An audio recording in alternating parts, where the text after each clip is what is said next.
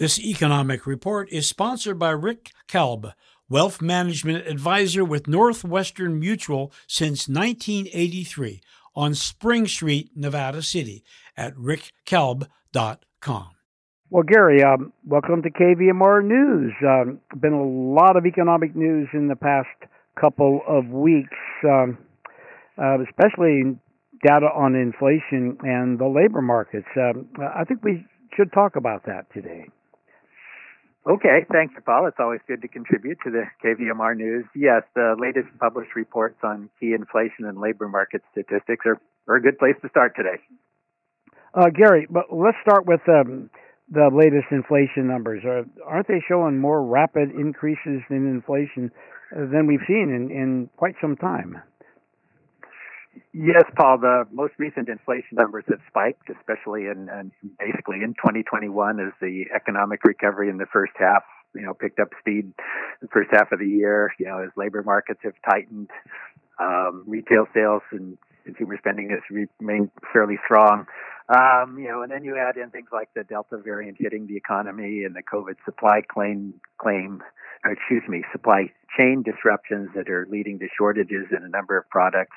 You know, both of those are again likely to contribute to the spike in the inflation rate or the overall you know price level. So, yep.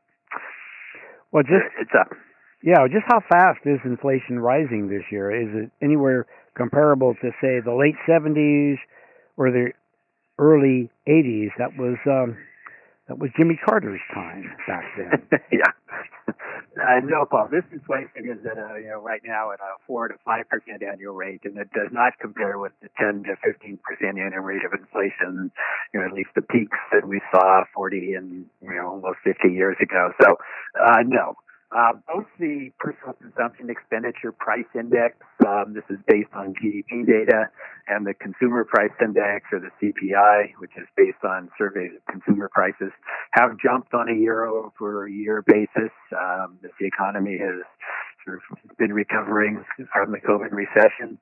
Um, and so we should, I'll take a, let's run through the key measures today. So the latest uh, personal consumption price index number um, and this is important uh, because this is the inflation rate that the Federal Reserve uses to measure inflation, and it's the measure that they use with their 2% average inflation goal. It was rising at about a 1.9% annual rate in January 2020, just before COVID hit, and it has now climbed to, um, in, in the year ending in August, it has climbed to 4.3%. So it's, you know, a little more than doubled. Um, the yeah. CPI, Consumer Price Index inflation measure, which is also important, it's linked to many labor contracts and annual Social Security increases. It rose from about 2.4% in January 2020 pre-COVID. It's now, um, for the year ending September, uh, up to 5.4% at an annual rate. So, you know, we're in that 4 to 5% range. Um, and that is quite high, but not nearly where as high as it was in the in the 70s and early 80s.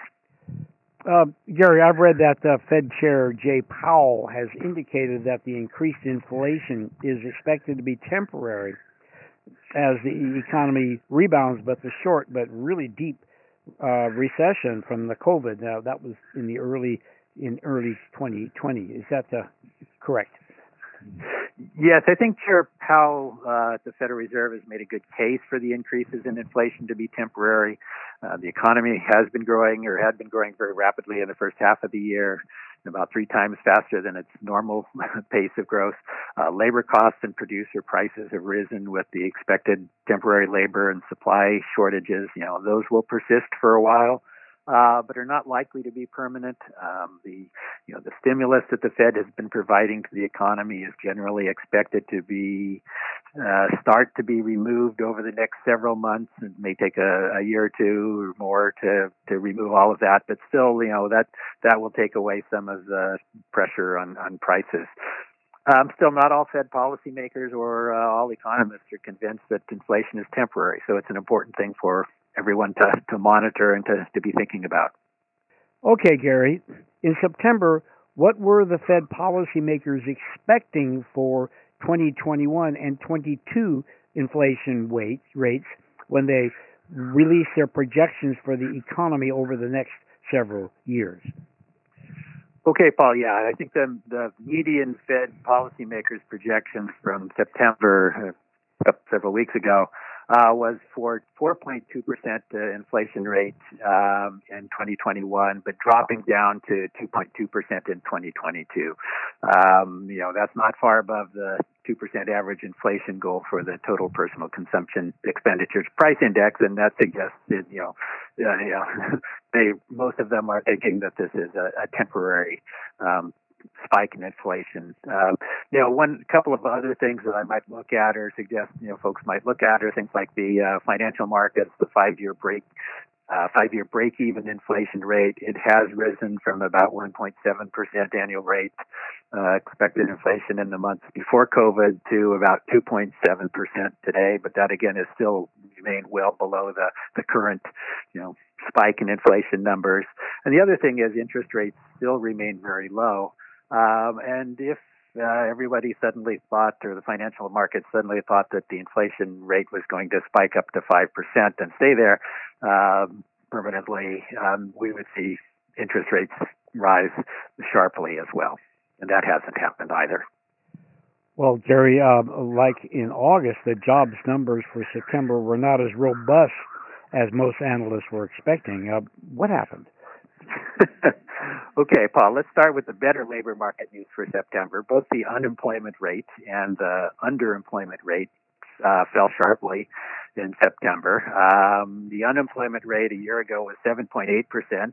Um, it was 5.2% in August of 2021, and it dropped to 4.8% in September. So it's getting closer to that 4% that you know, the Fed policymakers think might be full employment. Um, the underemployment rate that a year ago was 12.8 percent, you know, was down to 8.5 percent in in September. So, you know, they're making progress there. Now, the bad news in terms of the decline in the unemployment rate was that, you know, a good part of the improvement in the unemployment rate was that the decline was due to workers leaving the labor force. Um, you know, some left because of COVID, fear of COVID. Others, you know, we've got a lot more uh, folks retiring. Some folks are still staying home with the kids. Um, so, you know, all, all of those are, you know, important factors. Now, another positive sign, although one that's difficult for employers, is that the workers are quitting to change jobs and, and take better jobs there were 4.3 million new hires in, in August, and that's above the um, pre-COVID monthly hire rate. Um, so that's you know that's another factor that's you know, putting upward pressure at least on, on labor costs. Oh, one more question, Gary. Wasn't the number of new jobs that were created in September well below what was expected? Yes, Paul. The economy only added just under 200,000 jobs in September. Um, that's after a smaller than expected August increase of, I think, about 366,000 uh, the revised data. Uh, but those, you know, those numbers were tiny compared to the roughly million jobs that were created in both June and July of this year. So, you know, the slower job growth is a concern because, you know, while the economy has added over five and a half million workers over the past 12 months, you know, we're still down almost 5 million workers or jobs since the, the beginning of the pandemic. You know, on, on a final positive note, the most recent weekly new claims for unemployment insurance um, fell below 300,000 in the first week of October, and that's the lowest uh, number of new unemployment insurance claims since the pandemic hit. So, you know, overall, we're still adding jobs, at least at a moderate pace. That's good news. The unemployment rate is down and nearing a full employment level. Uh, that's good news. You know, with uh, fewer new claims for unemployment insurance and workers being confident enough to switch jobs, that's you know, those are also you know important positive indicators. And, you know, these are good indicators that I think the economy is likely to continue to recover. Thank you, Gary. Uh, we look forward to our next chat in two weeks. Okay. Gary Zimmerman is a retired senior economist for the San Francisco Reserve in San Francisco and currently is a visiting professor at the Vienna University of Economics and Business in Austria, where he teaches courses in economics and finance.